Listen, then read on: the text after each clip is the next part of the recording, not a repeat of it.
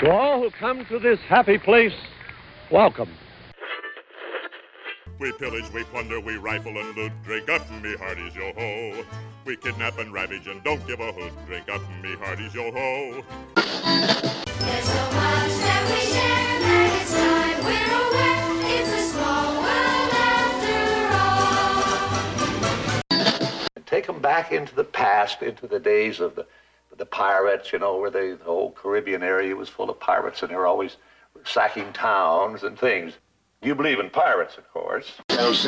Ladies and gentlemen, this is the Magic Kingdom Monorail Station. On behalf of the cast of the Walt Disney World Resort, we'd like to welcome you to the Magic Kingdom.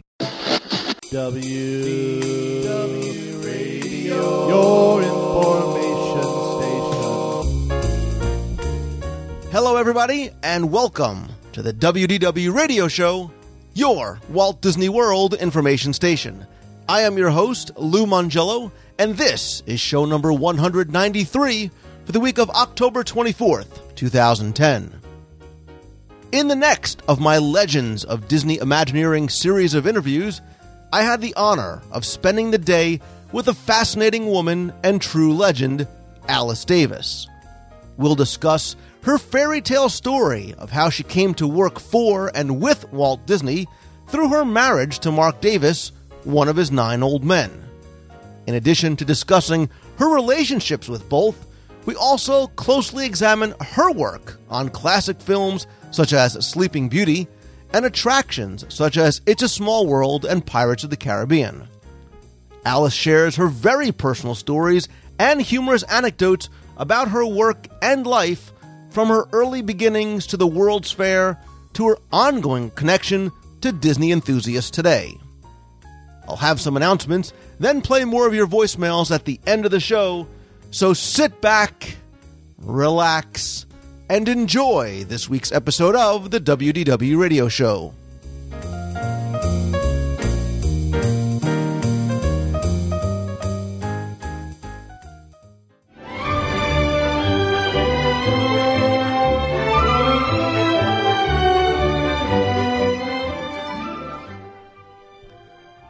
The name Davis is one that is synonymous with Disney magic and Disney legends. Marc Davis was extraordinary, while his wife Alice's accomplishments are equally as impressive. The story is a true Disney fairy tale, from the fortuitous meeting of her husband and fellow Disney legend to her work on classic films such as Sleeping Beauty and attractions such as It's a Small World and Pirates of the Caribbean. I am truly honored and privileged to welcome Disney legend Alice Davis to the show. Hello there. I'm very glad to be um, requested to speak in front of your audience. Well, I, I- before we get started, I can't tell you truly what a thrill this is for me on a personal level because of the admiration and the appreciation I have for your work and your husband's work. So when this opportunity came up, uh, I was I was excited personally as well as just for being able to share uh, your important stories with with my audience. Thank you very much. So I, I wanted to, before we start talking about the work with Disney, uh, talk about your early career because I think it's a fascinating journey going from really designing ladies' undergarments to becoming, uh, you know, a Disney legend and really now kind of a Disney household name. Uh, tell us a little bit about that those early days, uh, which are which are education and your early work. Well, I think that the interesting part of my my uh, walk, shall we say, through the youth of my life uh, was I won a scholarship to Chouinard Art Institute out of high school, and uh, when I went up to sign up for the school, I said that I wanted to become a animator, and Mrs. Chouinard, fortunately, was the one helping the registrar and uh, she I happened to get her to register me, and uh, she said, "Well, we we don't train girls for animation because the animators are all men and the re- the girls are the ink and paint artists." And I said, "Well, that's like I don't want to be an ink and paint artist because that's like coloring a coloring book when you're a child, putting color in between uh, lines and not going over the line. And uh, she she looked at me with uh, knowledge of knowing what I was talking about, and uh, so she said, "But I can't put you in school uh, for two years. We have a two-year waiting list because it was right after the Second World War, and all of the uh, young men who didn't who blew their first chance of getting into school and that." Uh, had a chance on the GI Bill to go, so they were all signing up for, for art school because they wanted to go into advertising and things of that type. So, uh, also into the motion picture business. Um, so, uh, she said, "Just a minute." I started to cry because I I knew that if I didn't get going in school with the the scholarship, I would never get to go. And so she left, and she came back, and she was standing in the doorway with a woman with a, a white smock on, with a tape measure hanging around her neck. And then they walked away. And Mrs. Chouinard came back a few minutes later and said, You're starting school Monday morning, and you're going to be a costume designer. You're going to be in the costume design department because that's the only opening I have in the school. And so I said, "Fine," but I I didn't know Dior from a shoe. when I had the first test I had in the class, I got zero because I never heard of the people before, and so I knew I got a, I had to keep a B plus average to keep my scholarship. So, boy, I had to really dig in and, and study, and uh, but Mrs. Chouinard said at the same time, uh, and this is the interesting part, is that she said. I know you have your heart set on being an animator, but she said, you know, she said, we have a Mr. Marc Davis who is starting on Monday teaching animation drawing on Tuesday nights. And she said, if you'll call the ro- roll for me in the classes, in the evening classes, uh, I'll let you take his class free. So I studied with Marc for two years um, and called the roll. and then continue. Oh, and I had to take two pieces of white, perfect white chalk to Mr. Davis for his his uh, lectures when he talked with the class, and um, so I did that the whole time I was a student at the school. Was take the chalk to him, and everybody tried to to make big things out of uh, hanky panky going on and so on. And I've heard all kinds of marvelous stories, but they never happened. I mean, he was he was Mr. Davis, and I remember when he started the class, you know, everybody was calling him Mr. Davis, and he said, uh, "Don't call me Mr. Davis, just call me Marc." Nobody would because it was a matter of respect in those days to call people by their last name. So he never got called Marc. It was always Mr. Davis. In fact, even when we started going together and that, I was still calling him Mr. Davis, and he finally said the name is Marc. but uh, that's that's the way it was. And so, the day I graduated from from Chouinard, I got a job right out of school designing brassieres and girdles and lingerie, and I learned a lot about elastics, and that was very helpful to me. Plus, Marc's class in learning how the body works and functions and the structure and the the gravity and everything else was the best thing I had in regards to designing clothes because I knew how far you could pull an arm, how far you reach with the arm. Uh, also, in, in girdles and that, you you learn where uh, you can hold things tighter with elastic and not have them roll or move around. You know, and I always felt it was a good profession to be in because you never saw the wrong person wearing one of your garments with the fat rolling over the top and the bottom. So I'd always think to myself, that's not one of mine. but uh, so when one day uh, I got a call from from Marc, and he said, "You're the one that I think can help me more than anyone." He he was working on uh, Briar Rose dancing in the forest. And he said, We're going to take and shoot, part, do some live action shooting of her dancing to get the footwork and that. And he said, and I want the skirt to work a certain way. And he said, I know that you know what I'm talking about in regards to the movement of the figure and how the skirt should work with it. And so he said, Would you make the costume for me? And so I said, Yes, of course. And I made the costume, and it worked out just great. And uh, the dancing that you see in, in uh, Sleeping Beauty of Aurora in the forest with the prince was the garment that I made and the way the skirt worked and that. So I was very proud of that. and you finally got to work in animation, sort of Right. roundabout, and, and that and that love of animation that you must have had at a very early age. Do you remember when that got started, and, and was it sort of the, the Disney films that impacted you as you when you were younger? Oh boy, did it! Um, we lived right near the Disney studio, and there was a big sign on the top of the building of Mickey Mouse. You know, we go by, oh boy, that's where Mickey Mouse lives. You know, with big eyes, and, and uh, uh, then my mother during the depression, it was very tough to get anything. In fact.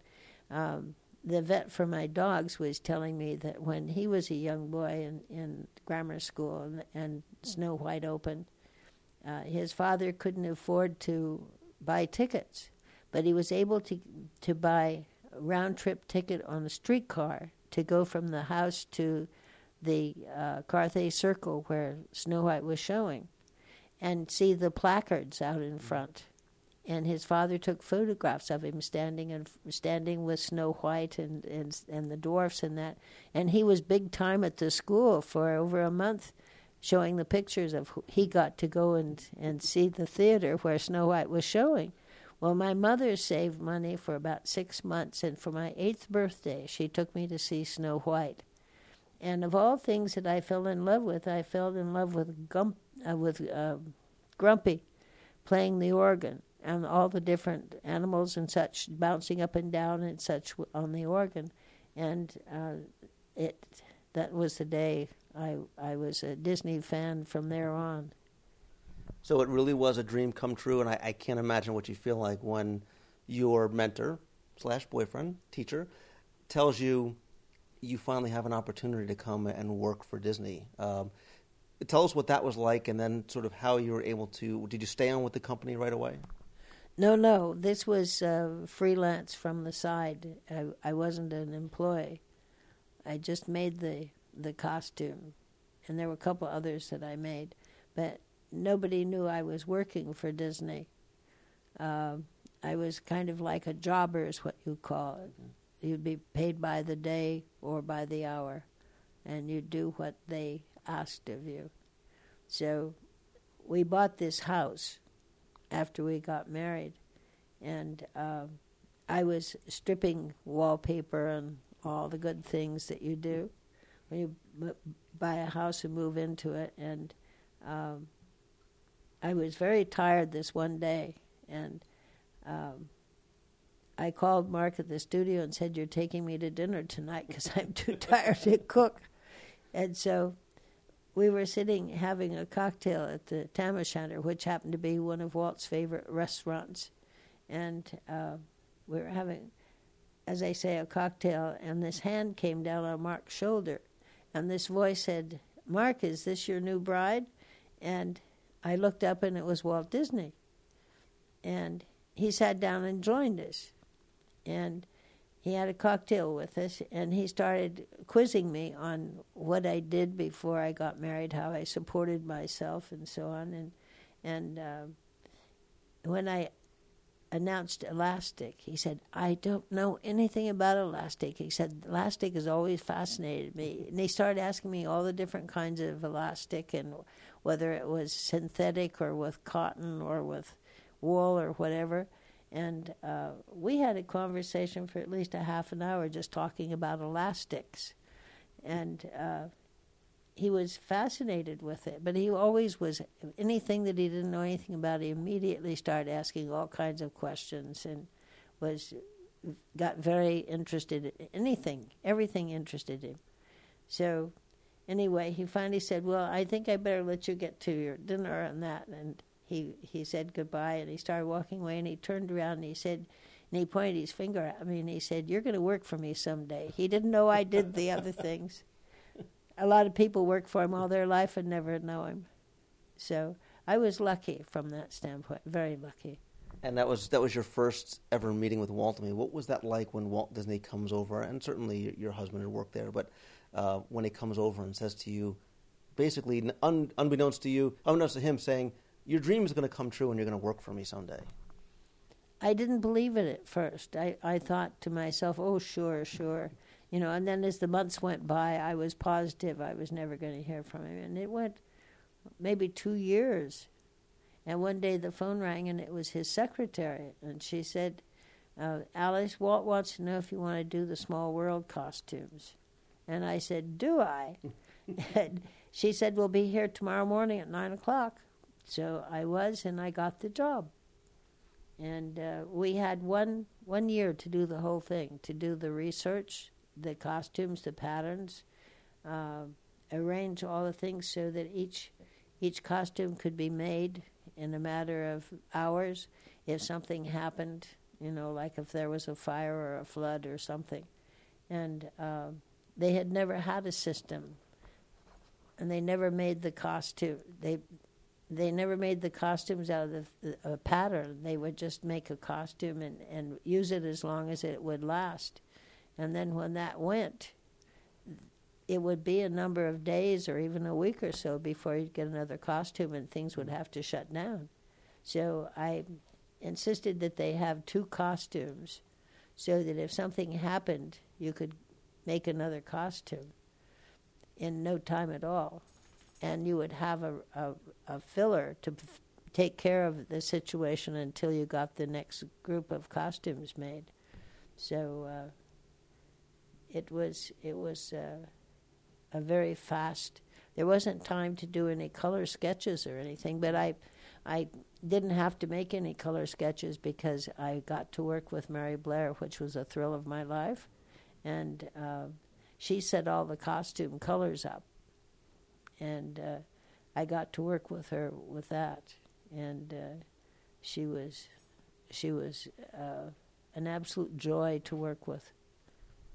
You mentioned uh, the research process. Can you tell us about that? Because I, I always wondered, you know, how do you go about? How are you tasked to go about and accurately portray authentic dresses from around the world, and also one that would have to be somewhat timeless because you knew that this was attraction was going to last and be seen by millions of people over literal generations.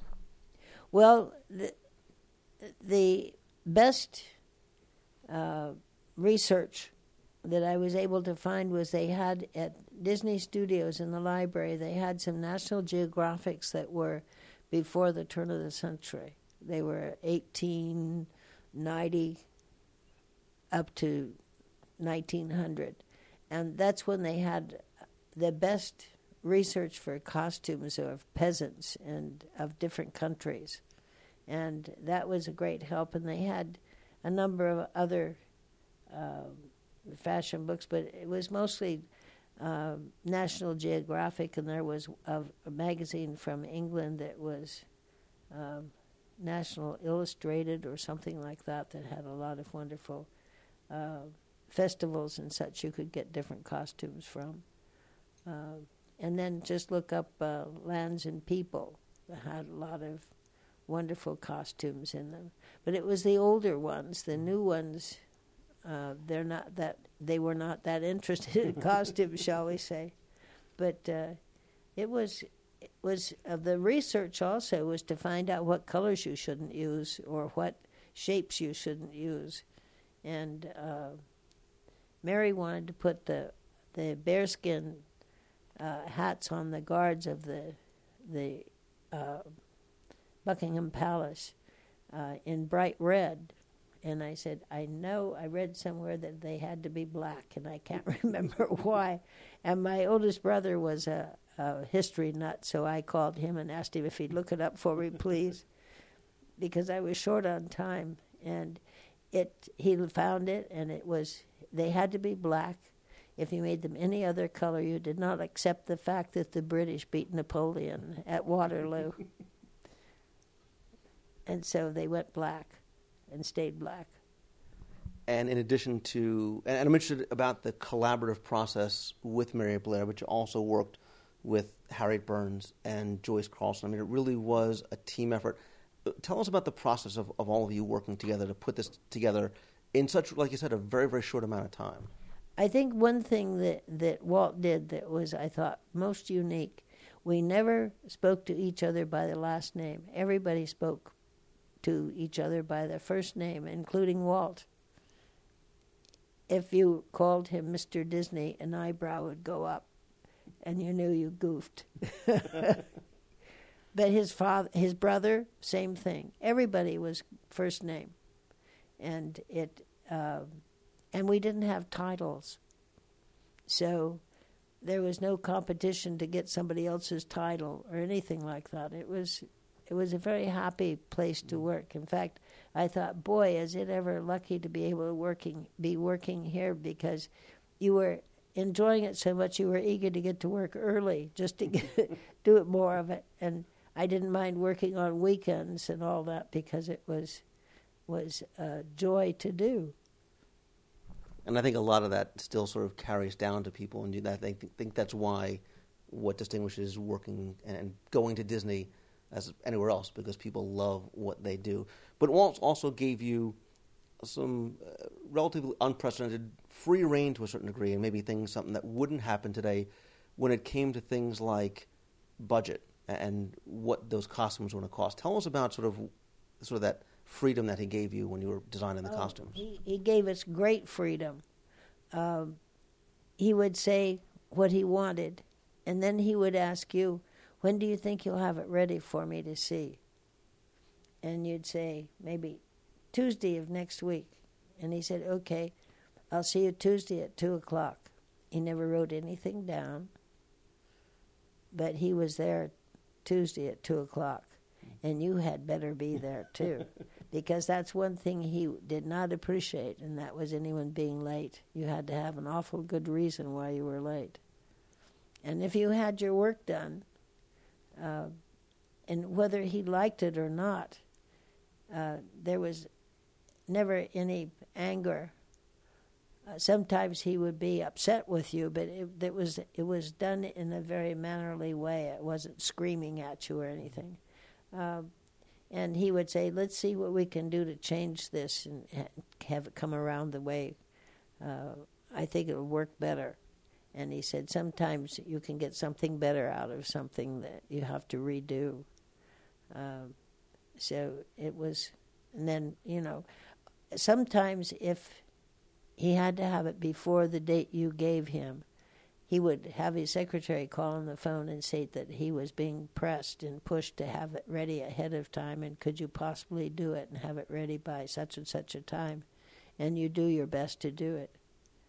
Uh, as far as uh, what how much you would spend on costume and that I I asked him uh, how much I would be allowed to have on the budget should you know that I shouldn't go over for a costume and he said alice and he, he looked at me kind of like oh for heaven's sake you know. And he'd say alice he said i want you to do the best costume you can possibly design that any woman from the age of one up to a hundred would want to have herself would enjoy looking at and having it. And he said we don't worry about what it costs. You always give the public more than they expect and they will come back. He said, if you cheat them, you're never going to see them again. So he said, we do the best and give the the audience the best, and we will have a good show for everybody, and and they will enjoy it, and we will enjoy seeing them enjoy it. Yeah, and I get the sense uh, that it was you did the best work that you could, not just because you wanted to be proud of it, but you wanted Walt to be proud of and you knew what the, how important it was for the guests. You wanted to have Walt pleased with it. That was the most important thing, is to please him, because he was so so wonderful to work with, and you've got all these different people. We all got together and would would come out with the best we could possibly put together, and that would please him. When you didn't please him, you felt like a monster. You went home with a long face, and you tried to figure out what you could do to to improve what you goofed at. and um, you always. The other thing, he wasn't very good at telling you what he thought of what you were doing. He he would say something about, "Well, that'll work," or something like this, and then he always knew who your close friends were.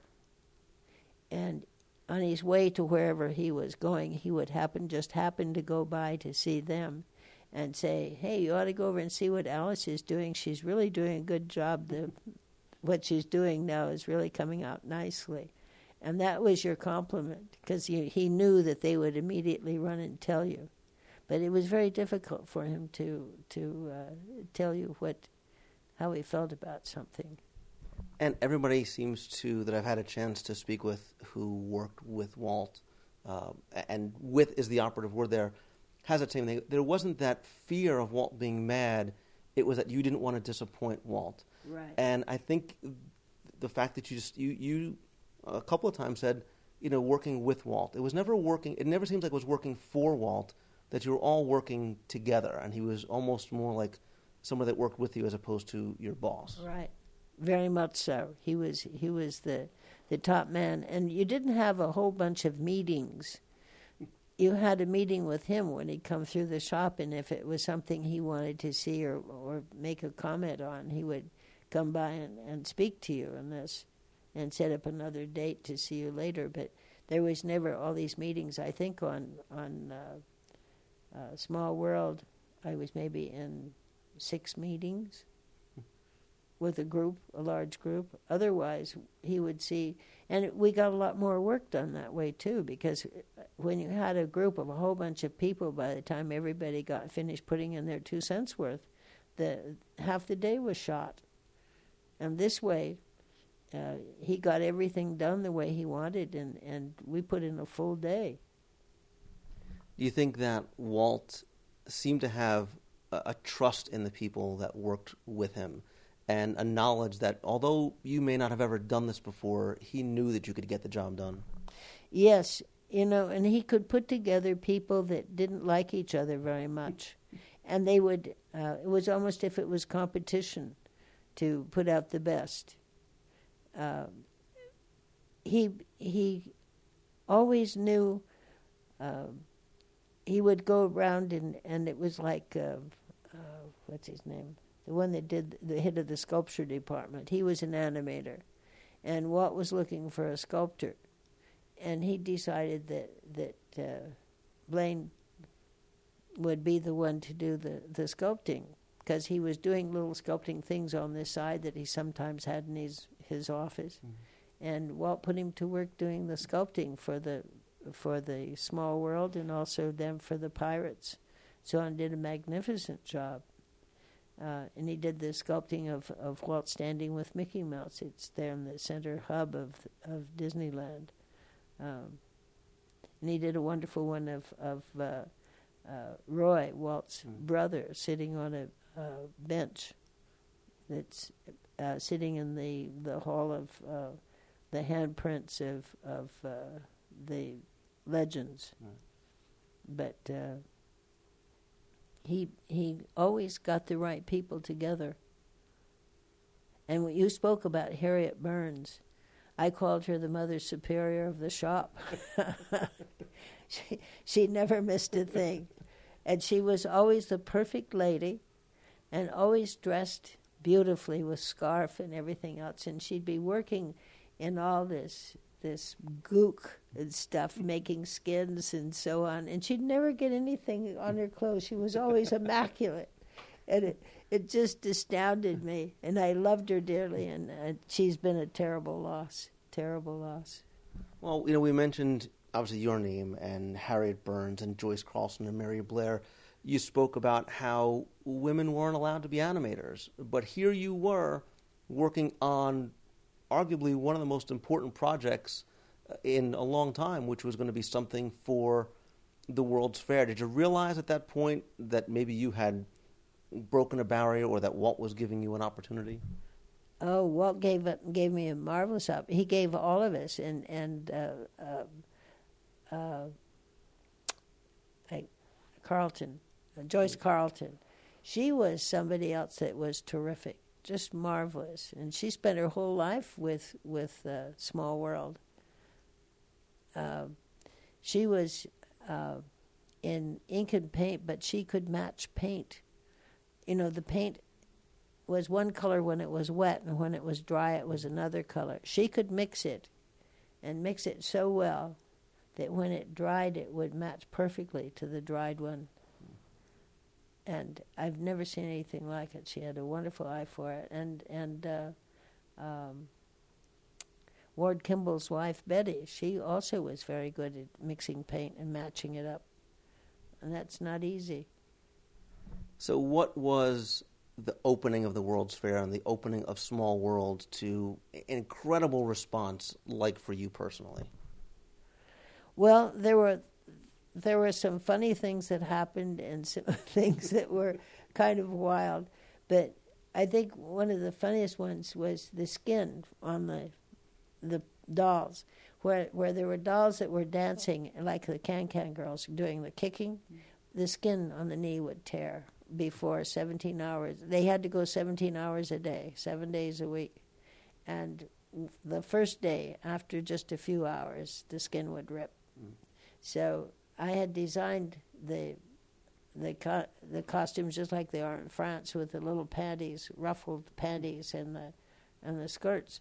So, what were we going to do about the skin because we couldn't get it to work? So, uh, I put long pantaloons just just below the knee, with a little ribbon and lace, you know, and so on, and. Um,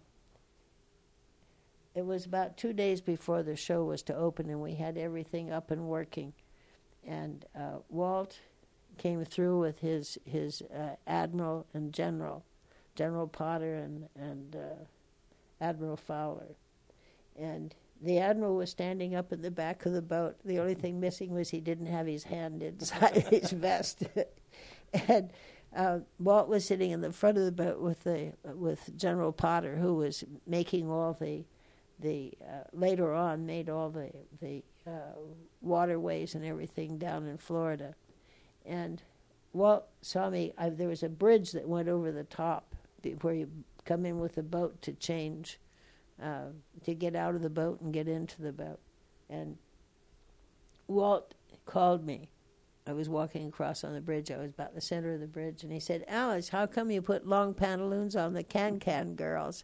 Well, I knew he didn't want a big long story about what happened in this, so I I looked at him and I said, "You told me you wanted a family show," and then I took off and ran like crazy, getting off the bridge, so he couldn't ask me any more questions.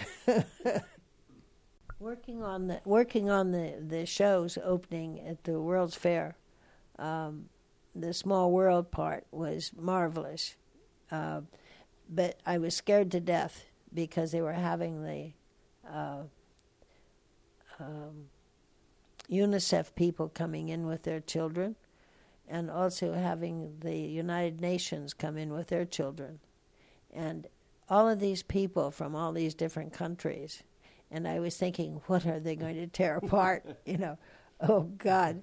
And I was just a nervous wreck, and uh, I was shocked beyond belief. I didn't have a single complaint, not one, and I couldn't believe it. Then I then I didn't know quite what to do whether I was walking or floating, but uh, that was one of the great joys of doing the the small world to have it come out so well, and. Uh, I owe a great deal to to everybody that worked with me. You know, it was a it was a gr- group effort.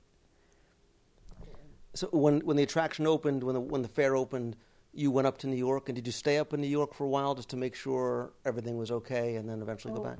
I went to New York ahead of time to dress all the figures, and it was difficult to do because the unions in New York are something else, and you're not allowed to touch the fabric. So if you're trying to tell them how to fix something, and that you can't touch it, you have to try to explain to them. And of course, they want it to get as much hours in as possible, so they don't understand what you're talking about. So uh, I would wait until everybody left, and then the things that I wanted to have done that I had to touch, I would take home and sit up all night at the hotel doing it all by hand and running back before anybody came to work in the morning and and putting it up.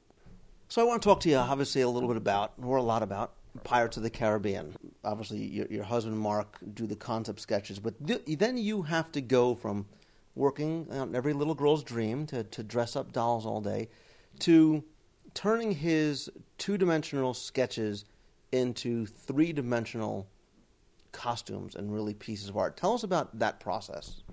Well, the first thing about it that that uh, I used to say about it was I went from sweet little children to dirty old men overnight.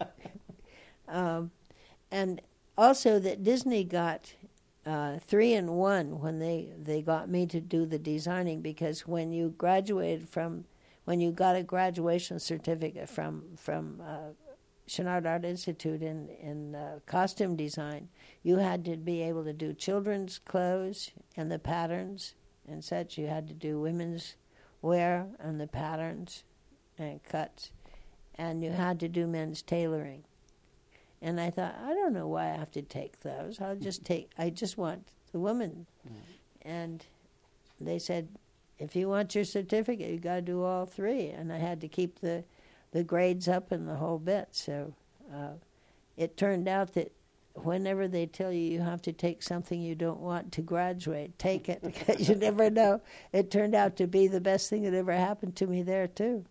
Chouinard did a lot of good for me. That was really the beginning of everything for me is to be able to go to Chouinard.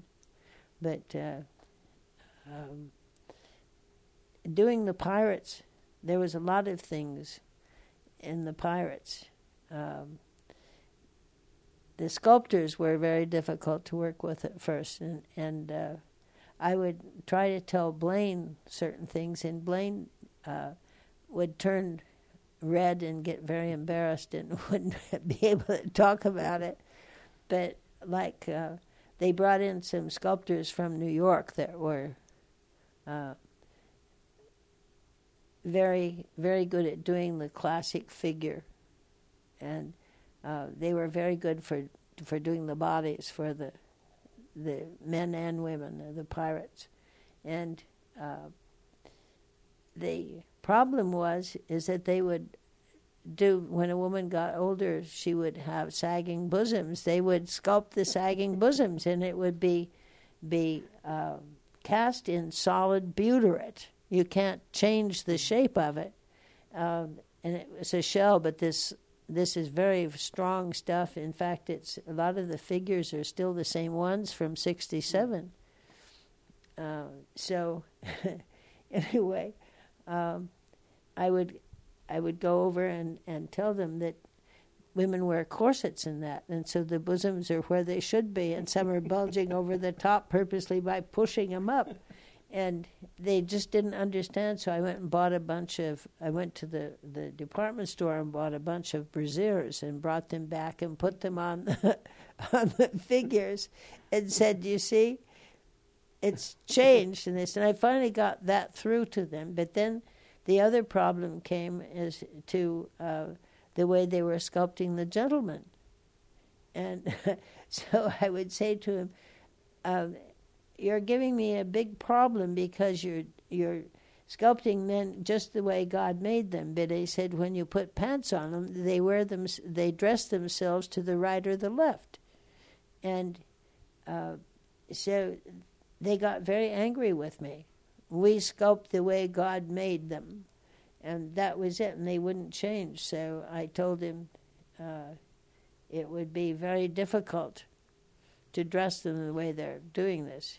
So uh, I had to drop the crotch about eight inches to make room for it. It looked like I didn't know what I was doing, and I was angry because it was making me look bad. And I couldn't get them to understand, so the uh, uh, auctioneer, I was working on the auctioneer. Walt wanted to see the auctioneer first, and that's the only figure he ever saw. He passed away before he saw any of the other pirates. And he was so looking forward to the pirate show. Um, it was a shame. But anyway, um, I did the costume for the the auctioneer, and he had a vest that came just above the knees. And I knew what was going to happen, and he had the fancy lace cuffs and collar and all that, and the hat and the scarf around his head and the wig and so on. And he was uh, perfectly dressed. He looked magnificent. And then when we turned him on, his face worked and all this, and everybody was just in awe. We you know we'd never seen anything like this before, and uh, so I knew that there was going to be a problem though because the way they cut the the figure to make it work, they take and cut the backside of the knee out and have the th- the the uh, calf of the leg and the thigh come together, but it could to be able to bend your knee in that you can't have the butyrate in the back, so that would be cut out, and the inside of the arm would be cut out, so you could bend bend at the elbow, and you would cut the waist, a section of the waist out, so that you could have the the uh, rib cage and the pelvis work separately, and you'd cut the thighs out of the pelvis so that the pelvis can work separately to the thighs and so on. And when the the they turned on the I had all of the, the sculptors, all of the machinists, everybody come to see this working. And so everybody that worked on it got a chance to see it the first time it went to work. And when the auctioneer was throwing his arms around and talking and so on, he was it was just terrific. Perfect movement, very smooth. And when he leaned back and said, and how much am I bid? This great came up through the vest. No need to expose your superstructure. and all those sculptors went, you know, like this, and they, oh my God, now we understand what you were talking about, you know. And Walt was going to be there in a half an hour, and they said, "What are we going to do? What are we going to do?" And I'm the only female there, and I said, "You get a hacksaw and saw it off." and, and there was quite an emotional moment with all of them, and they they finally did. And the sculptors came and apologized to me for not understanding what I was telling them, and it was a shame that Walt didn't get to see it. But we weren't sure whether he'd blow a stack or laugh. You know, it, was a serious moment. He had an awful lot of money invested in that.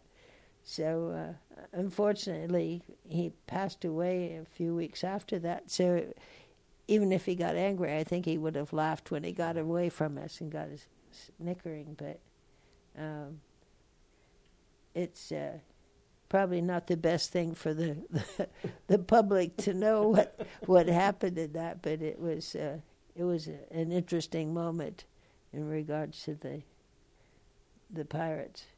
But there were lots of other things that, that there were, you know, that happened. And and when I did a remake on the the auction, uh, the um, General Electric show, there were a lot of funny things that happened in that too. But some of the things weren't so funny, so they kind of. But but when when you're doing something like this that had never been done before, it was it was. Uh, uh, I don't know. You felt like a pioneer, um, being. And I, I don't think I could make clothes for a human being again because I'd be looking for where the hydraulic uh, tube came through with the red oil that stained everything when it burst and would ruin the costumes. But the the idea of my making two costumes instead of one was one that uh, nobody bought, and I said, but uh, if you don't have a, a costume to fill in in case something should happen, you're not going to be able to open keep the ride open for for a week or more till you get everything made because some of the hats take a whole week uh, because you have periods you have to sit and wait for it to dry and then do something else and wait for that to dry. So uh, I was told to go to the the pencil pusher and tell him how much yardage I needed for each shirt or each pair of pants, and I had a book this thick of all these orders, and so he would okay them, and he didn't know what I was talking about. And so I was ordering material for two costumes, not one. And I had them all made, and I hid one set in back because the girl could cut them out at the same time. There was, you know, if you did a time and motion study, I saved lots of time for that. And then uh, when they're putting them together, they can put two of them together much faster than one, and then go back to do a second one sometime later and try to remember how she how it fits together. So, uh, oddly enough, I think it was about five weeks later, after when the pirate ride opened, there was a fire, and the sprinklers went on, and it ruined a whole section of the the fire area. Oddly enough, it was the fire was in the fire. so, but it wasn't because of the fire. It was because of some electrical something in the building, and uh, so uh, Dick Irvine, who was the president of, of Imagineering, he he came running out to me and saying, "Alice, how long is it going to take you to make the costumes to replace the ones that were damaged or ruined?" And I said, "Well, if you'd bring me the fishing pole that the hats are on for the pirate that's holding the the uh, chest, and then he's got some jewelry and such on it, and then he's got all these hats stacked on his head. Well, they're on a fish pole, and it will move around, but the hats won't fall off. So I said, You can have everything in a half an hour. And he goes, A half an hour? And his eyes got big, and, and he didn't know whether to hit me or kiss me. He's, he stamped his feet a couple of times and took off back up to his office. But uh, the, the, it was only closed for one day. Yeah, and you alluded to because I had to imagine being used to designing clothes for people and then designing clothes for the animatronic dolls, whose range of motion obviously certain as, wasn't as much as an audio animatronic figure, had to present a, a great deal of challenges for you because you are doing you were doing something that nobody had done before, which also had that same challenge to a certain degree that you had at Small World, which was that level of authenticity in trying to create pirate costumes from the 17th, 18th centuries, trying to keep those accurate and authentic, and then still trying to maybe tailor them for a Disney attraction. Well, it it was um, Marc's sketches more or less set up the, you know, the period and everything else for it, but also it was something there you had where you could put a lot of different things together, because what the pirates were wearing were things that they privileged. uh, pill, pill. I can't say.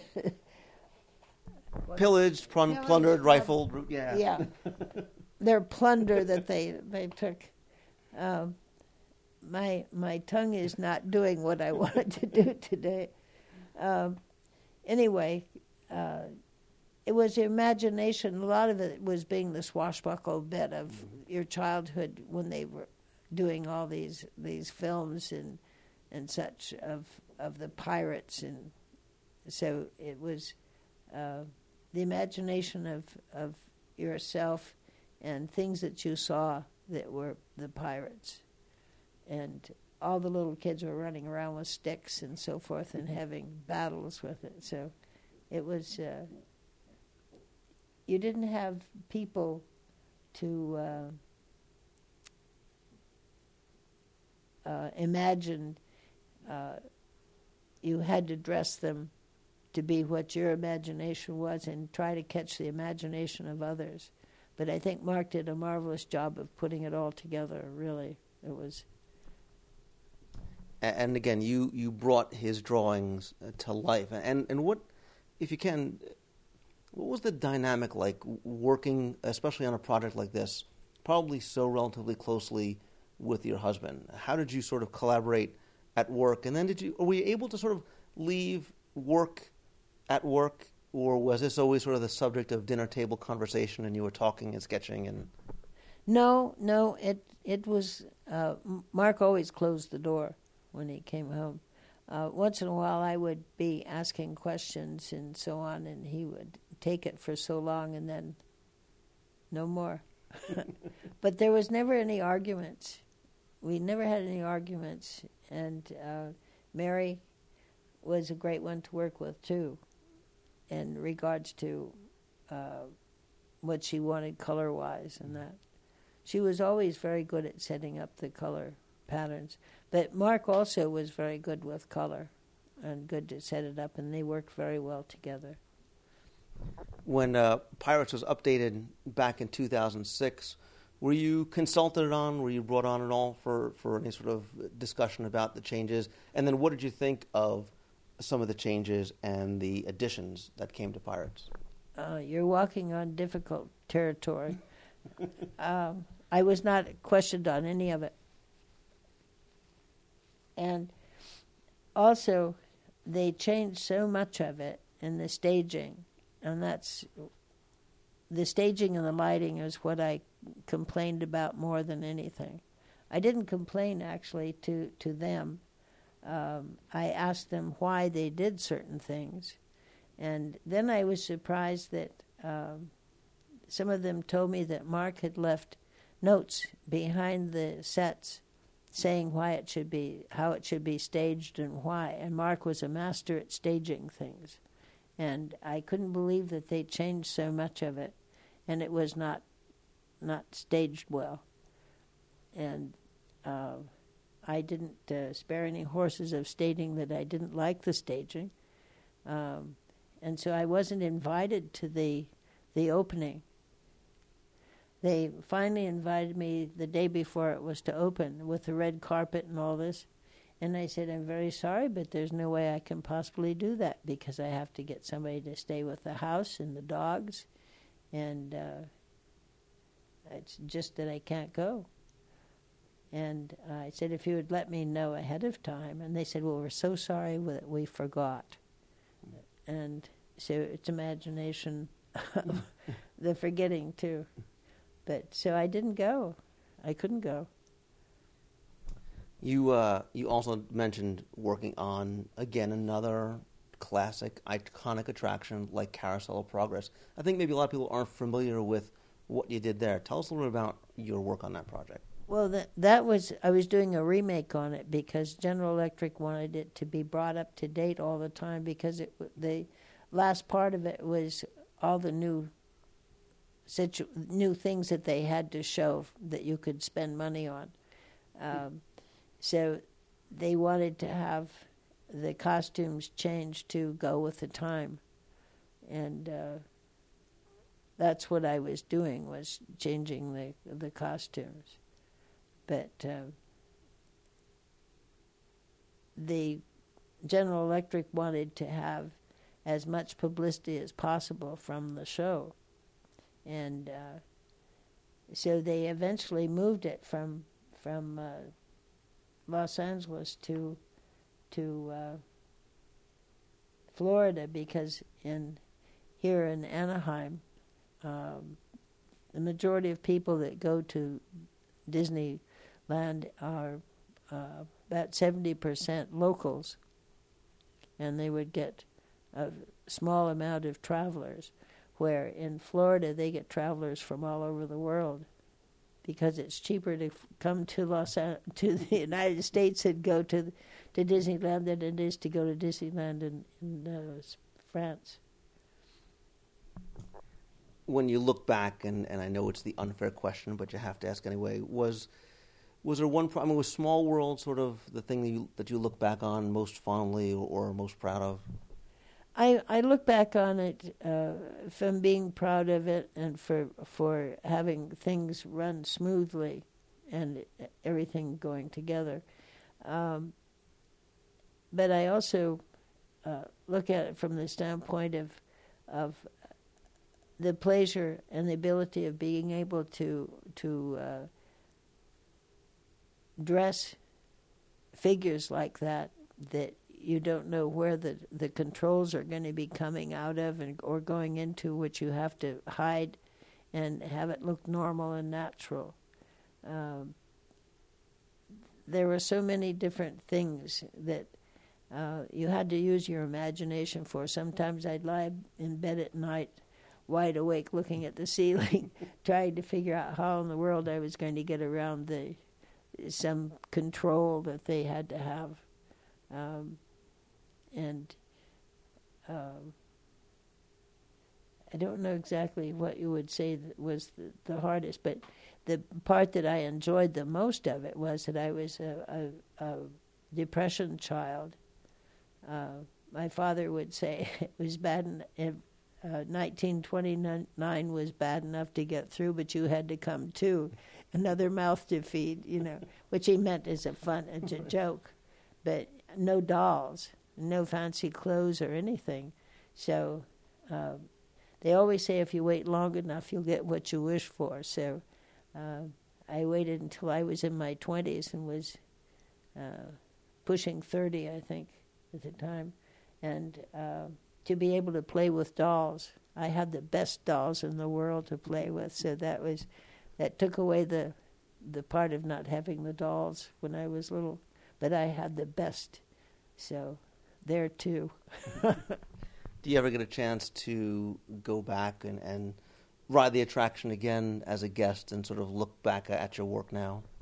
Yes, but you know, Disneyland has never been the same because when you work on it, when you go through the ride and that, you always look for something that's not working. You're very concerned about it, and you want to tell something, you know, to somebody. When when I was doing it, I had a, a group of girls that would go through every morning before the show opened, and would check all of the the costumes, the the heads, the wigs, everything else, to make sure everything was in proper order and working before it opened up. And that doesn't happen anymore. But uh, it's it costs a lot of money to do that too, and the money keeps getting shorter, and the problem's bigger. Because most of the figures are the same ones, but now the the ones for Small World have been changed. Uh, they're a different size now. I always, you know, in, in preparing to, to get a chance to, to speak with you, I, I pictured in my mind's eye you riding Small World and getting off and saying, "Excuse me, miss, but the doll in France, or something wrong," and they and them saying, "Lady, please, just move along. You don't know what you're talking about." No, no, I, I didn't do that, but I I uh, sometimes would see somebody I knew that was in the department and say so, you know, and they'd say, "What do you think of the ride?" And I'd say, "Fine, excepting so and so isn't standing right, or the the dress isn't fitting correctly, or something like that." But um, I must say, I've I've gone to the sewing room a number of times, and uh, the girls that are working there are so proud of what they're doing, and they, they have my sketch and they hold the sketch up and say, "See how close we are to doing the the uh, costume and that," and they they're following. And the other thing was, I made insisted that there be a loose leaf notebook of every figure with the fabric, the patterns, and I had a hook with the, the patterns to scale, you know, to to make the garment from perfect patterns for everyone, and then uh, listed in the book the fabric and so forth, and the colors and so on, and uh, they had never done this before, and they had never made perfect patterns for the costumes before. And uh, the last time I was there, there was a room bigger than this whole house, and it's filled with all kinds of notebooks and such on every single figure and all the information and such. And I was, they were so proud that they had kept all this. They wanted me to be sure and see it. Uh, and they have things in the department now where uh, instead of having to go over and search everywhere for for uh, fabric to match, they have a machine now that um, you put the plain the background fabric in, and it will take. Uh, they make a what they call a cartoon or a card that has the design, or just the fabric itself with the design, and it will go through this computer and it will print the pattern onto the fabric.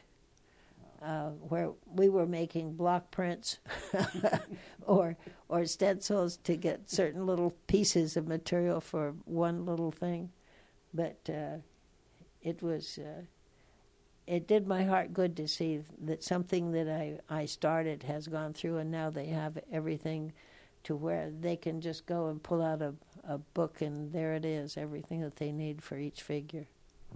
Can I ask you what you thought of the relatively recent changes to Disneyland, where they added some of the classic uh, animated film characters into Small World? I'll tell you this I am very proud of Kim Irvine and the job she did with changing that. Now, you have the superiors that make the the decision that this has to go in the show, and you have no control over it, but you have control of doing it in good taste, and she did it in the best taste possible. And everybody was on her back complaining, oh, it shouldn't be touched and it shouldn't this and shouldn't that. And I said, how can you say what she's going to do? You haven't seen it yet. You know, you have to wait. And uh, everybody was was torn up over it. I think I was more torn up over what they did to the pirates than to Small World. But um, you know, it's like if you're going to make a film and say the film was was uh, uh, built on the the uh, success of the pirate ride, why did they change it? I, I, I didn't understand that. But uh, I'm one against many.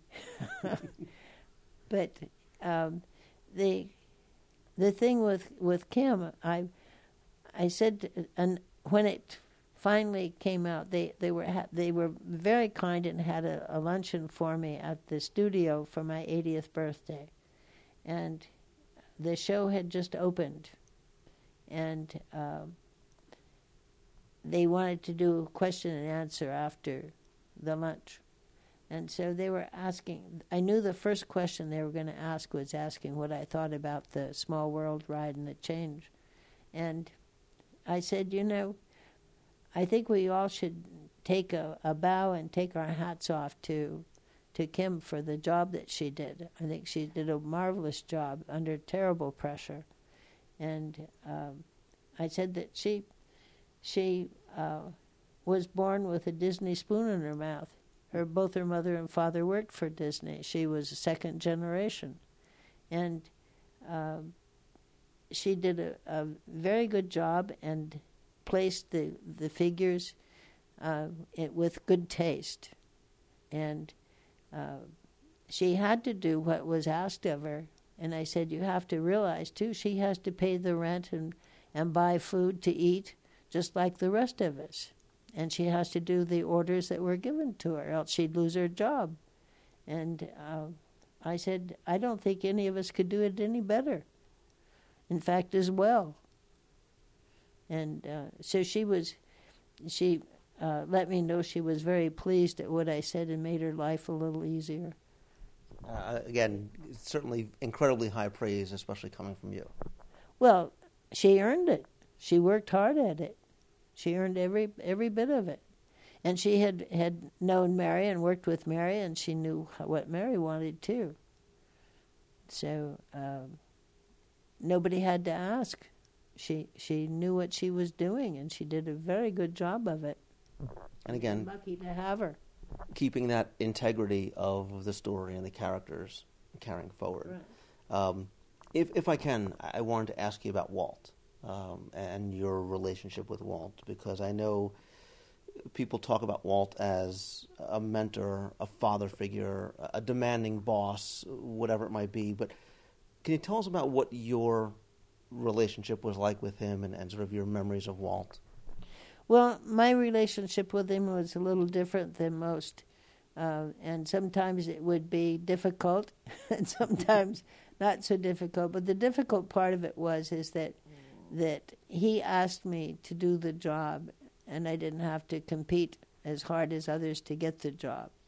Um, also, I was Marc's wife, which was different too, because when I worked there the first week or two, they didn't know who I was, and then when they found out, things changed a bit. But um, we still got along very well at work, and and uh, did our job without any problems. Um, Walt at different it was different at different times, like with everybody. And also the other thing was is some very dear friends of ours were friends of personal friends of, of Roy and Edna Disney. So I had a, a different uh, friendship there, which would show only um in at the shop. And that was because when he would come into the shop, he would always come over and throw his arms around me and give me a big kiss. And that was, I always said, was the kiss of death. Because everybody thought I was freeloading. And I wasn't. I was working my tail off, and I was working weekends and all this, and they didn't know that they were all making far more money than I was because I was hired as a jobber. I was never hired as an employee and I never got paid for for holidays. And if I worked weekends, I never got paid for that either. I just got paid for by the day. And if there was a day I missed, that was no money. So, and they all thought I didn't need to be a, a, a how would you say, an employee because my husband was, and he was getting all the perks, so I didn't have to worry about that. Well. Uh, there were some things that weren't so good about it, but those are the things you take for getting to do what you wish to do. So I, I did. I am. I decided to give all that up for, for being able to work there, and I, I have never um, thought back about it or been upset about it at all. I was just overjoyed that I got to work at Disney Studios and get to know all the different people there. Uh, who many are very dear friends and still are. Um, and Walt was a good con man too. and I think the, biggest con he pulled on me was uh, uh, I was uh, Mrs. Mrs. Chouinard was another idol of mine, and to be able to know her very well was another pleasure of my life and uh, she was losing the school uh, because of some bookmakers that were, well, her her uh, bookkeepers, I called them, They were bookmakers because they were cleaning her blind, and Walt was very um, close with Mrs. Chouinard because when he wanted to do Snow White, he knew his animators weren't the uh, draftsman that he needed to be to do live figures and uh, make people believe that they were real people and not just a drawing on the wall. So uh, he went to all the different art schools, and this was during the height of the Depression, and asking them if they could train his animators to be better draftsmen and carry him on the books until the film opened and then he'd pay them because he had no money to pay for them at the time. He was lucky to be able to get the. In fact, they were even washing the the cels and reusing them. They were so hard up for money, and uh, he he uh, uh, would say that you know, would you keep you know, I'll pay you when the film comes out, and they say there's the door. so he went to Chouinard Art Institute, Mrs. Chouinard, and he asked her, and she said, Mr. Disney, I admire what you're doing. She said, uh, the change from uh, Steamboat Willie to the present time is amazing that you did it so rapidly. And uh, I admire uh, what you're doing. And she said, um, You are creating an art for America. She said, The Europeans have the old masters, the the Orientals have their Oriental work from years and centuries ago. The Eastern Europe, the same thing. But we don't have a true art for America. And she said, You are building the true art of America. And uh, he thanked her for that. And she, she really believed it. And she said, You send down your boys and we'll train them, and whenever you can, we'll worry about that later. And so she trained them for two and a half years. Mm. They went to, uh, uh, one night a week to the art school and, and studied with Don Graham. and uh, he eventually Walt uh, hired him to come two days a week or so to the studio and continued training uh, new animators coming along, and the nine old men went to Chouinard at night. And my husband said that that uh, Disney Studios was the finest school he ever went to because Walt was constantly bringing in all kinds of foreign films and uh, speakers and and uh, art art majors, um, not art majors, but but artists that were the major artists of the time to give classes and such at night to the this the animators and different people working at the the studio, and uh, it was better than any any uh, college or university would have in what he was doing. And uh, I really do think he has made the, the animation the art of the United States. And, and I think the genius of Walt Disney was that from the very beginning, he always surrounded himself with the most brilliant minds and the finest artists. What was his passing like for you because of your special relationship with him and, and really for the company at that time? Oh, it was devastating, absolutely devastating. It was like your father died. In some ways, worse. Um, just the genius of the man. He was always thinking 20, 30 years ahead of time. And he, he loved new and different things. Anything that was uh, new, he had to know, know everything about it. And anybody who he admired their genius, he would always somehow get to know them or, or have them come to the studio and give lectures for the, the employees.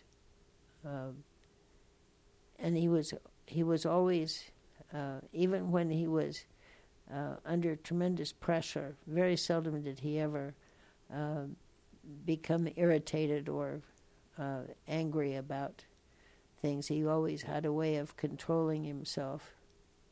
But sometimes, if he did lose control, I I wouldn't blame him in the least, because they. Well, it was like with Abraham Lincoln. Abraham Lincoln was fantastic, and nobody had ever seen anything like this before. And they, when it first opened in the World's Fair, uh, people were talking about how he stood up and walked forward. Well, he never walked forward, but they never saw anything like this, you know. And here he would stand up out of this chair and start delivering a speech. Um, in fact, one of the little kids in the neighborhood went to see Lincoln, and she said, Boy, he was really scary. And I said, Scary? I said, What was scary about it? She said, Well, he kept tapping the, the chair with one of his fingers. And she said, We all knew he was dead, but he was moving. and then when he stood up, she said, That was really scary. So uh, it was was interesting the different attitudes. But when they were trying to, they were trying to to uh, operate the figure beyond what anything had been created yet. It didn't have computers and so on, and they were trying to get this thing to work. And every once in a while, he would stand up and he'd start this speech, and then all of a sudden he'd sit down. Something would, one of the the controls would break down or something, and he'd sit down and he'd just splinter the chair. The chair would just it was a beautiful oak chair that would just be splintered. So. Uh, that that uh, he was he was a couple of weeks late opening in the World's Fair, and it was because uh, you had to run him all the way through and make a perfect pattern. And if there was the worst little glitch or something, he'd all of a sudden jerk up or, or sit down and mash the chair or something else. And then to add to it, when they finally got him working, uh, if something needed just a little bit of, of touch up or something, uh, or the machine needed to be tightened up a little, uh, or whatever they do to solve that problem, they'd have to go out on the stage. Well, next door to the the Illinois p- the pavilion that he was in uh, was a Japanese pavilion, and they were giving away free ball bearings they were had a new ball bearing that they were advertising, and, and they'd give you a big handful of ball bearings to leave with, and they they thought it was they didn't think Lincoln was an audio animatronic figure. They thought it was a real person pretending to be Abraham Lincoln. So they'd go over with a pocket full of these ball bearings and throw it at Lincoln, and it would make the noises and that, and but the figure would keep working and going on. But the poor guys that had to go out and, and make a change or something on it, they would go out and they'd be sliding all over these ball bearings on the stage. And some of them had terrible falls and got badly injured. And so we finally had to go over and ask them not to give away the ball bearings anymore because the, everybody was getting half killed by them. So, uh, but there were there were lots of things like that that that happened people throwing things at them because they didn't think they were mechanical. They thought they were real. So we we were very proud and thought that was keen that they thought they were real people, but we were pleased with their destroying them with, with ball bearings and rocks and things that they'd throw. But uh, um, I think I think all of us were extremely proud to be in the beginning of a new type of three dimensional animation. Um, and I think that uh, we made Walt proud with it. And uh, also, it was giving him something else to work with. In fact, he, he got so excited over that, he wasn't too excited over the animation anymore. But his his brother insisted that the animation continue because uh, that's what made the studio, and that that uh, they owed it to the animators to continue with the animation. Well, speaking of, of animation and, and sort of thinking about that legacy of Walt, about surrounding yourself with the most brilliant minds, um, when I started thinking about people like John Lasseter, I started thinking the same way. And, and segueing to that you were actually called up uh, by you were called on by Pixar to consult on Up, and it's a testament to the fact that still to this day they want to surround themselves with the with the best minds and the most brilliant people. Tell us what uh, what John Lasseter and the boys over at Pixar called upon you for to help out with Up. Um, my style of life, the way Marc and I lived and what we did. We were we were traveling to New Guinea and collecting things. Uh, uh, it was kind of our lifestyle. I think more than anything, and and um, we had we had what we called the Antherbis Fund, and the Antherbis Fund was. I had a, a very serious horse accident when I was young. Uh, I I can't remember. I think I was twenty, and I hit a tree trunk the horse got frightened and it turned and went down this steep hill between trees, and the horse leaned out and missed the trees, but I didn't, and I caught it with my left side and mashed the whole side of my face in and and broke all of my ribs that and uh, cut this eyelid loose and down the cheek um, and I didn't have any money. I was living like a, a lion from zebra to zebra, never knowing when the next zebra was coming along. And uh, I uh, had to borrow money from my brother to get out of the hospital. I didn't even have money to pay for the hospital bill. And when I got home, I opened up a letter that was in the post box from John and Jane Antherbis, whom I had met only twice in my life and there was a good sized check in the the letter, and the letter stated that uh, this was their fund. And um, when they were very young and first married, a very wealthy person drove into them and demolished their car and so on, but uh, had the money to beat them in the the lawsuit and such. And they were destitute. They were had no money to pay for the doctor bills, and they had lost the, their car was destroyed, and so on. And so these people gave them money for paying off their hospital bill and paying for the car and the whole bit. And so they got a new start in life.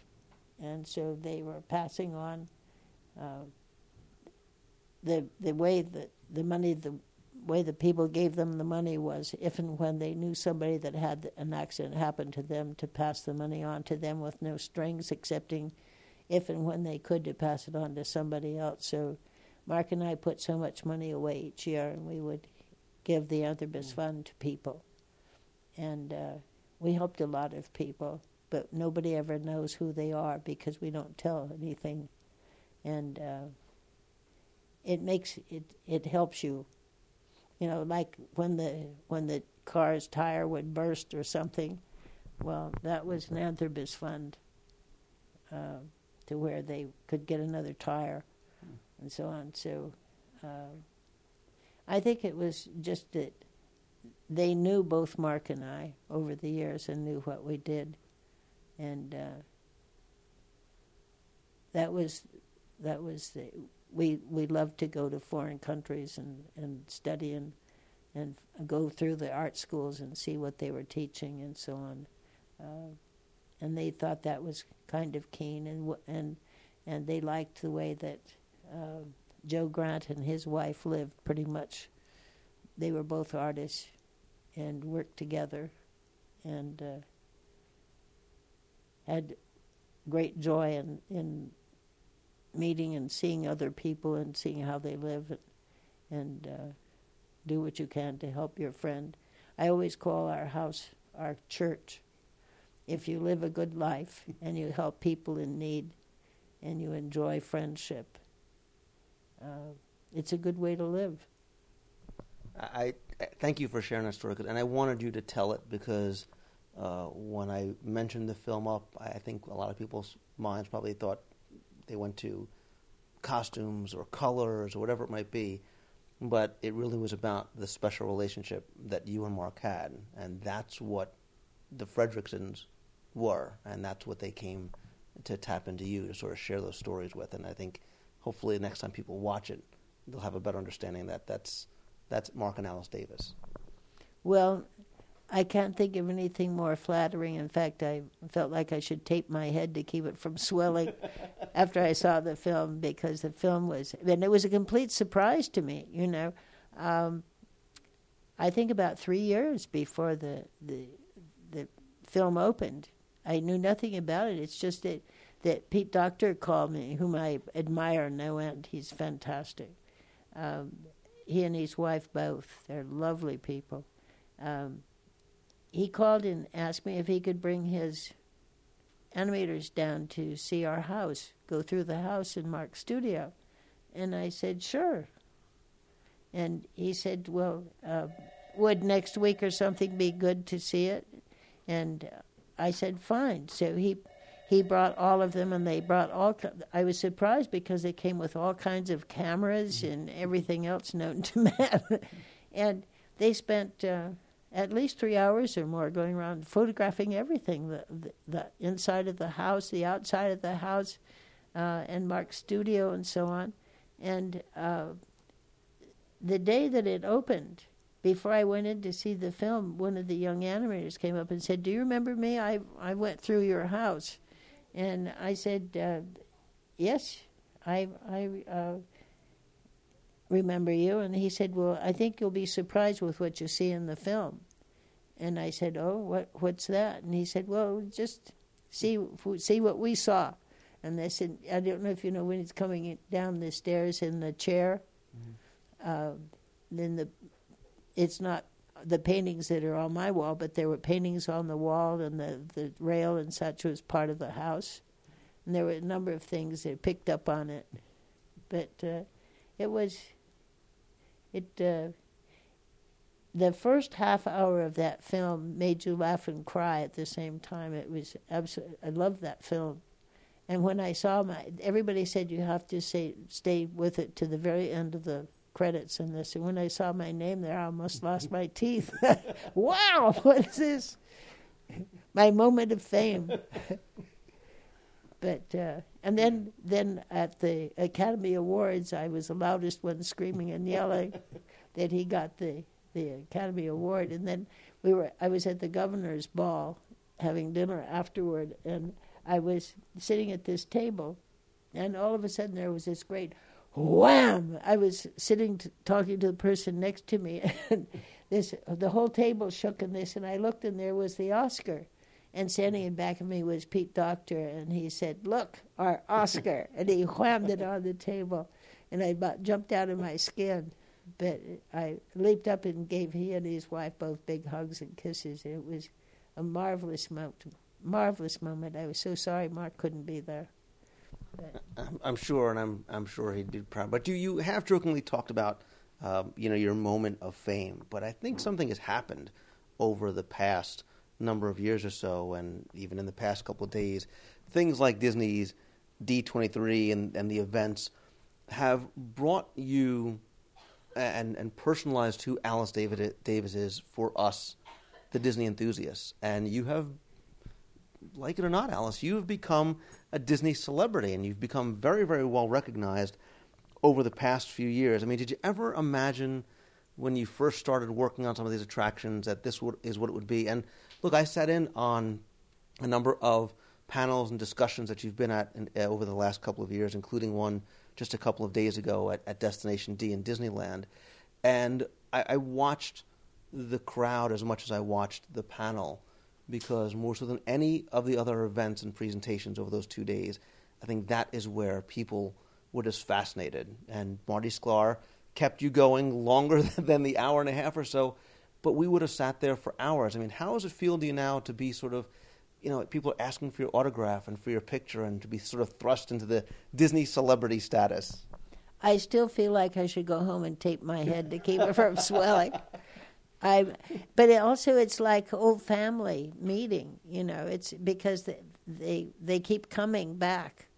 They keep coming back, just like Walt said they would, and um, they become friends. And I ask how their son is doing, or or their children, and this, and it's it's. Uh, uh, it's like a family reunion. I think I would say best more than anything. It's a family reunion, and they're all there, and it's it's hugs and kisses and and uh, I I thank them for coming because I said if it weren't for you and your eagerness, I would not have food in my mouth or a house to live in.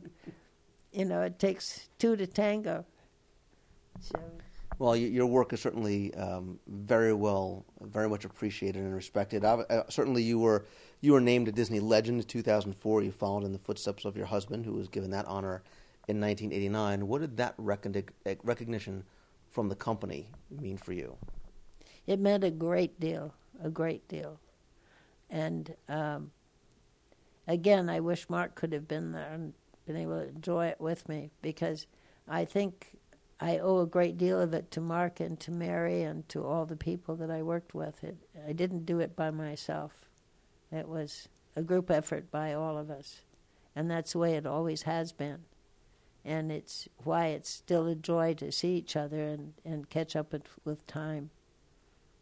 And we see that sort of love and admiration and mutual respect and that sense of family that all of you and people like Marty and X Atencio and Bob Gurr and some of the other people that you worked with decades ago, um, you still carry that forward today. Uh, you're certainly so well deserved of that and that award and all the recognition that you get. Uh, your work continues to bring laughter and smiles and incredible memories to generations of Disney enthusiasts like Isn't myself. That a good job to have. it's the best job. You know, this is the other part. It was, it was so wonderful not only to work there, but to have people enjoy seeing and and uh, coming back to see what we worked at and and accomplished and I think that's the the best part of all is to sit and watch the people enjoy what they're seeing. Well, you should be very pleased and proud to know that the work of you and your husband will continue. Your legacy will go on for to thrill generations of Disney fans from around the world. So, for that, uh, on behalf of myself and my family, and I'm sure the other people who appreciate your work, I want to thank you for welcoming me into your home today and for sharing uh, your stories with us and for all the work that you and your husband have, have done. That's my pleasure, but I have to make one remark of a story that I told the other night. and that was the first day, first time I went to Disneyland and took this little girl who was crying because she couldn't get in, and I tried to pay to get in, and I couldn't, and because they said they closed up the park one hour before it was to be closed. In other words, not letting other people in because they were going to try to get them out. when the time came, and this little girl started crying, and she was going home to New York the next morning, and she'd never get to see Disneyland. So that's why. And I don't know why it came into my head to do it that way, but I had to get her in there somehow. And so I'm waiting. I uh, I should finish by saying that that uh, I said we'll just stand over there by the the exit where they're coming out and talk and just walk backward. Be facing the same way they are, but walk backward through the crowd. And we got in, and they were very kind, and and uh, she got to go on the rides. Uh, I fortunately Marc had given me some books that had the key on it that w- employees had, so I could get her on the, the rides with the the key book, and uh, they even kept one open for one more go around so she could see it, so she could see everything she wanted to see, and I'm waiting for now since it's gotten out. I, my mother never even knew it. The only one I told was Marc, and uh, it was almost the end of a good friendship because we weren't married then. So anyway, uh, I I uh, I thought uh, any day now I'll get a bill from them for for going into the park. But that's the only time I've ever done anything like that, and I felt guilty for a long time. But at the same time, I was proud of the fact I got her in to see the show. Well, this is good. This is very cathartic then that you're. uh, I'm you- getting it off my chest. You know what though? You bent the rules to make magic, and I think I think that was the important part. Well, I hope they keep everybody keeps keeping the magic going because it is magic and it's a place. I've had a number of people say, "Oh, Disneyland, I'm not going there," and I finally talk them into going, and they become rabid fans now, and they they say it is a place you can drop all your troubles and worries and go and have a wonderful time, and it's true, and we hope the magic keeps going for many years in the future. I'm sure it will. Again, the legacy of Walt and you and Marc and so many of the people that, that built the foundation uh, for what is to come in the years that followed is definitely being followed through. So, Alice Davis, Disney legend, and so much more. Thank you again so, so much for your time. Well, thank you very much for thinking of me and giving me the choice of being able to spread more of the magic around. We pillage, we plunder, we rifle and loot. Drink up, me hearties, yo ho. We kidnap and ravage and don't give a hoot. Drink up, me hearties, yo ho. We extort, we pilfer, we filch and suck. Drink up, me hearties, yo ho. Maraud and embezzle and even hijack. Drink up, me hearties, yo ho.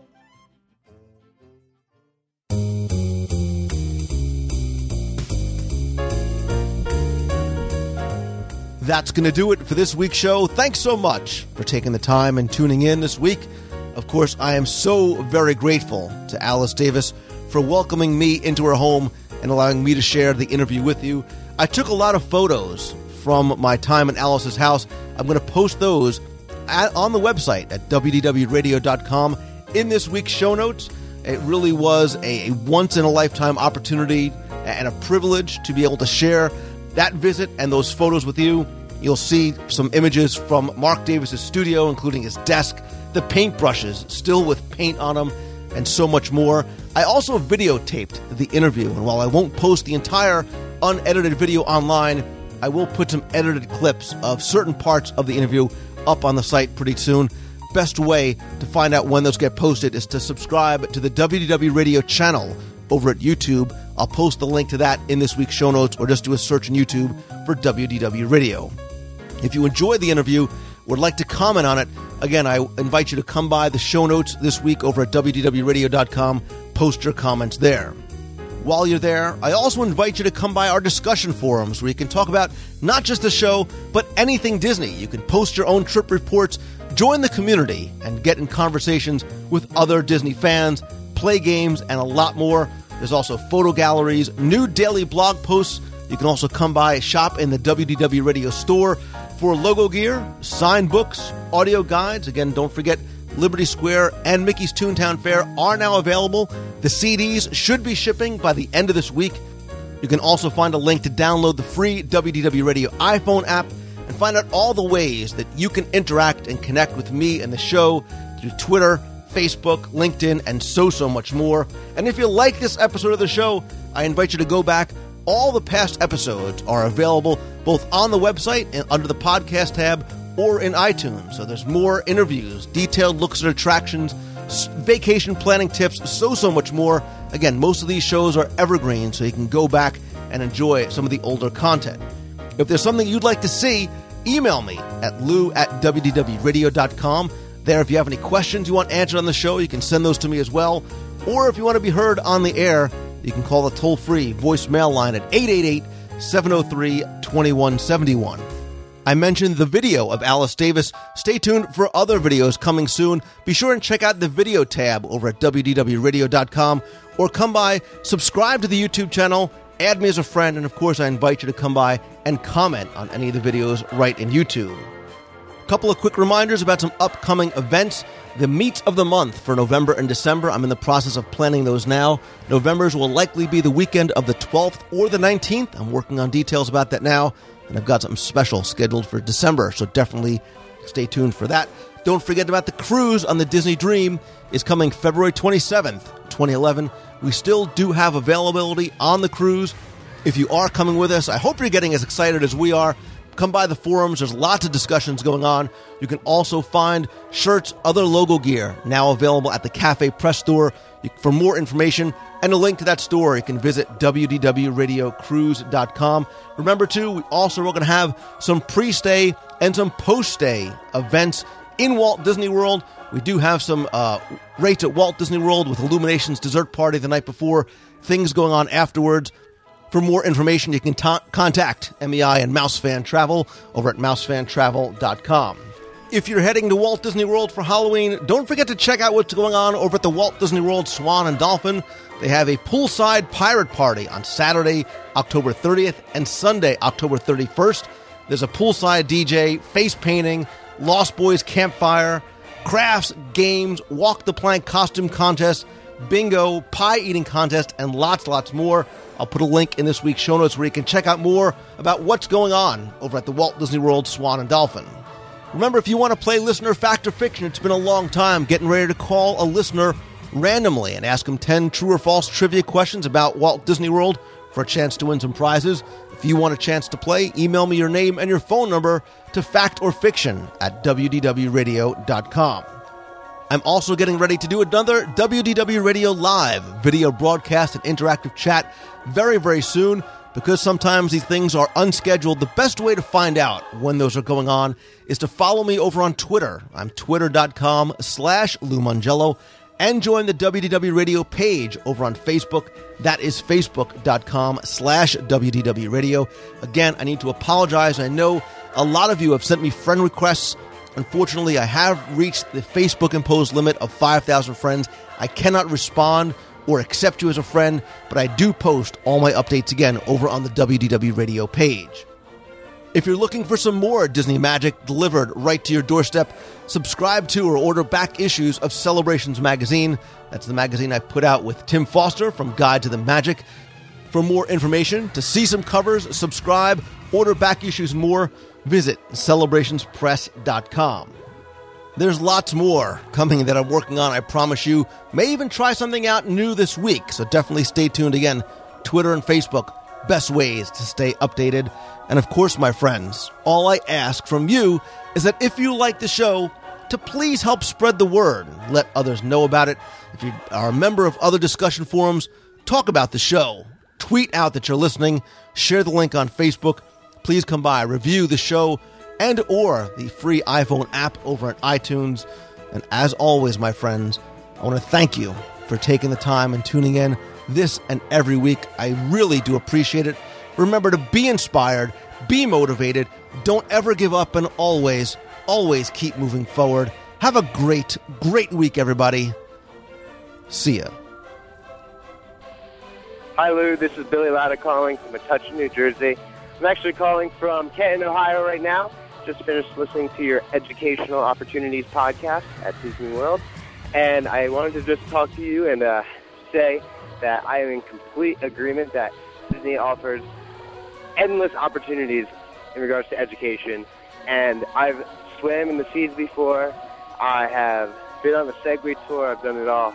And uh, but I can't help but but say that the best one is by far the underground tour that they offer in the Magic Kingdom. And you can do so many things there. And I actually took that experience and I wrote my supplementary essay for college uh, for an architecture program. And I got in writing about uh, Walt Disney World, and that just shows how much how much detail and how much attention that they go into in regards to the architecture, in regards to the history, in regards to so many different things. And I just wanted to say thank you for talking about it, and I look forward to hearing any other further discussions on the educational opportunities that you have to share with us. Have a good one, Lou. Bye. Hey Lou, this is Cindy Alford calling from my my Magic Kingdom Bay Lake Tower view.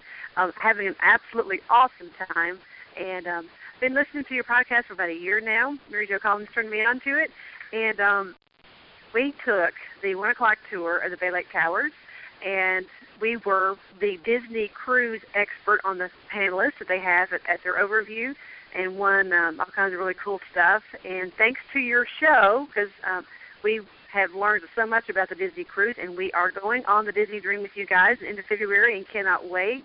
Um, what's so funny is that our kids had no idea that we were going without children until we got into the overview. It was so much. It was so funny. But anyway, love your show, love the information, and um, loving this fall break. We got bumped back. Chattanooga did uh, back a week, and the crowds are low, and it's wonderful. So um, loving it, and I will see you guys soon. Bye. Hey Lou, this is Marissa and Chris from North Carolina calling again.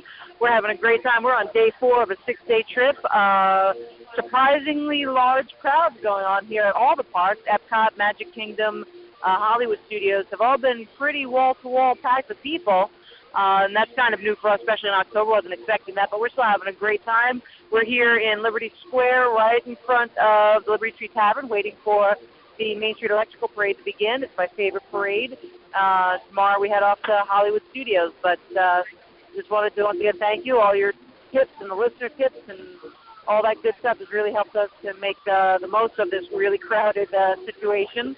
Uh, we did take a little side trip over to the other theme park, the one that shall not be named. And I got to tell you, I, I didn't love it as much as we love Disney, and that we keep coming back to Disney for uh, years uh, and years because we love it so much, and you know that other places can't hold a candle to it. It was fun, but it, the magic is just not the same.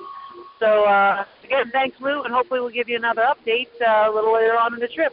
Oh, we ate at the California Grill last night, and it was probably the best meal I've ever had in my entire life. It was fabulous. Uh, that's uh, that's all for now. Thanks, Lou. Bye. Bye. Hi, Lou. This is Doug from Iowa, longtime listener, longtime uh, fan. Say, I'm just replying to your imagination challenge on show 187 of what attraction we'd like to have a restaurant placed in.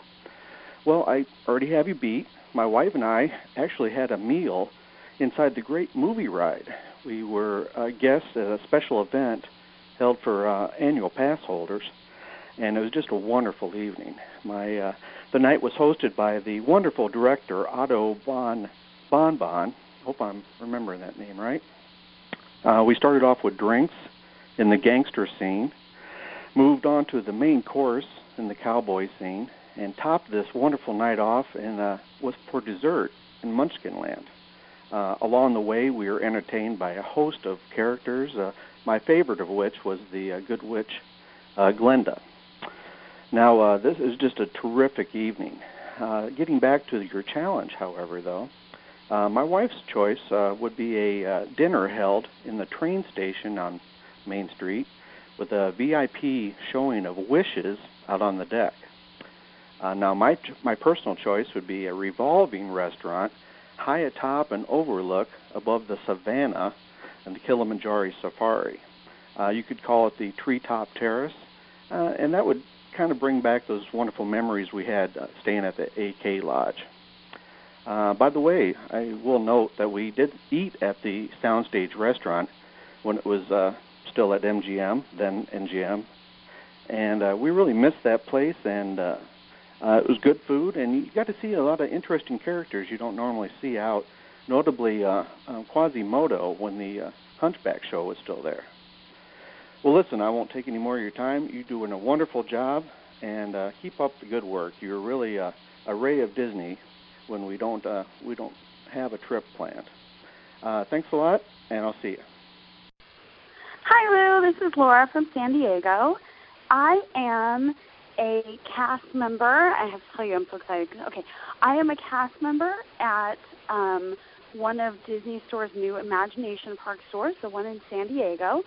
And uh, Disney Stores this weekend are having our our dress rehearsals for Halloween, and we have two parties tonight. I'm so excited. I'm on my way to work, and I have my candy corn makeup on. I'm very excited to see all the little princesses and all the princes and pirates and Captain Hooks and everybody. And uh, I got a little behind on your show, and I've just gotten caught up. I'm fully up to date now. And I have to say, that interview with Bob Gurr, holy smokes, that was so interesting. Obviously, being from San Diego, Disneyland is my home park. And uh, there was so much about that that was just so fascinating and stuff that I see, you know, every time I go to Disneyland, but I just never even thought of like the omnibus and the perspective and how that had to be adjusted to be on Main Street. It's so interesting. And uh, I just love the show, Lou, and thank you so much for doing it. See ya.